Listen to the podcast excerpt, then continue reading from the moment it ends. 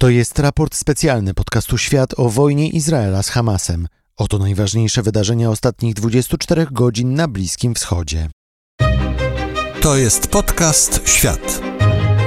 Zaprasza Wojciech Cegielski, korespondent zagraniczny Polskiego Radia.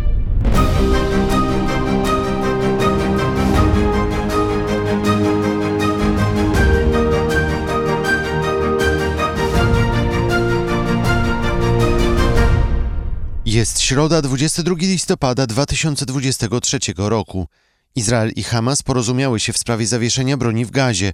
Oznacza to, że w najbliższym czasie na kilka dni ustaną walki, a wolność odzyska 50 spośród 240 zakładników przetrzymywanych przez Hamas w gazie od półtora miesiąca.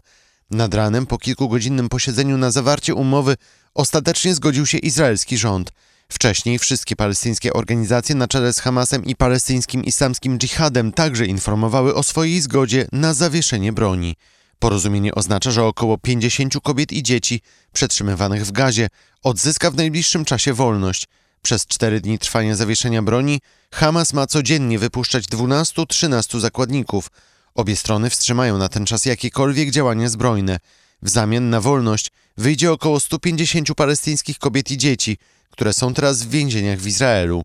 Władze Izraela informują, że po zakończeniu zawieszenia broni wznowią operację w Gazie, ale przerwa w bombardowaniach może zostać przedłużona, jeśli Hamas będzie wypuszczał na wolność kolejnych zakładników. Za każdych kolejnych dziesięciu uwolnionych strona izraelska zobowiązała się wstrzymać ogień na kolejny dzień.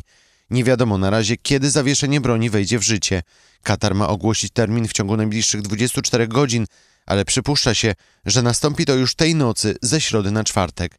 Na mocy umowy do gazy ma też wjechać znacznie większa liczba ciężarówek z pomocą humanitarną, lekarstwami oraz paliwem niż do tej pory.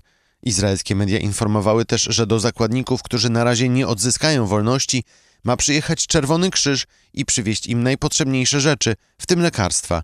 Premier Izraela Benjamin Netanyahu mówił wcześniej, że porozumienie nie kończy wojny, bo gdy tylko przestanie obowiązywać, izraelskie wojsko wróci do niszczenia infrastruktury Hamasu i zabijania przywódców organizacji.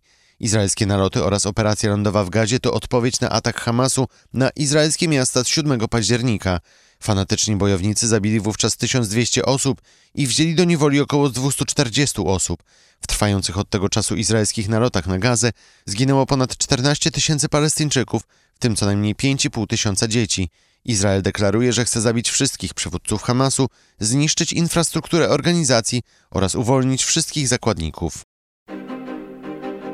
Nasze specjalne raporty na temat wojny w Gazie ukazują się rano na Spotify, a codziennie o 18 na Instagramie i na YouTube Podcast Świat możecie zobaczyć najważniejszy światowy news dnia. Do usłyszenia.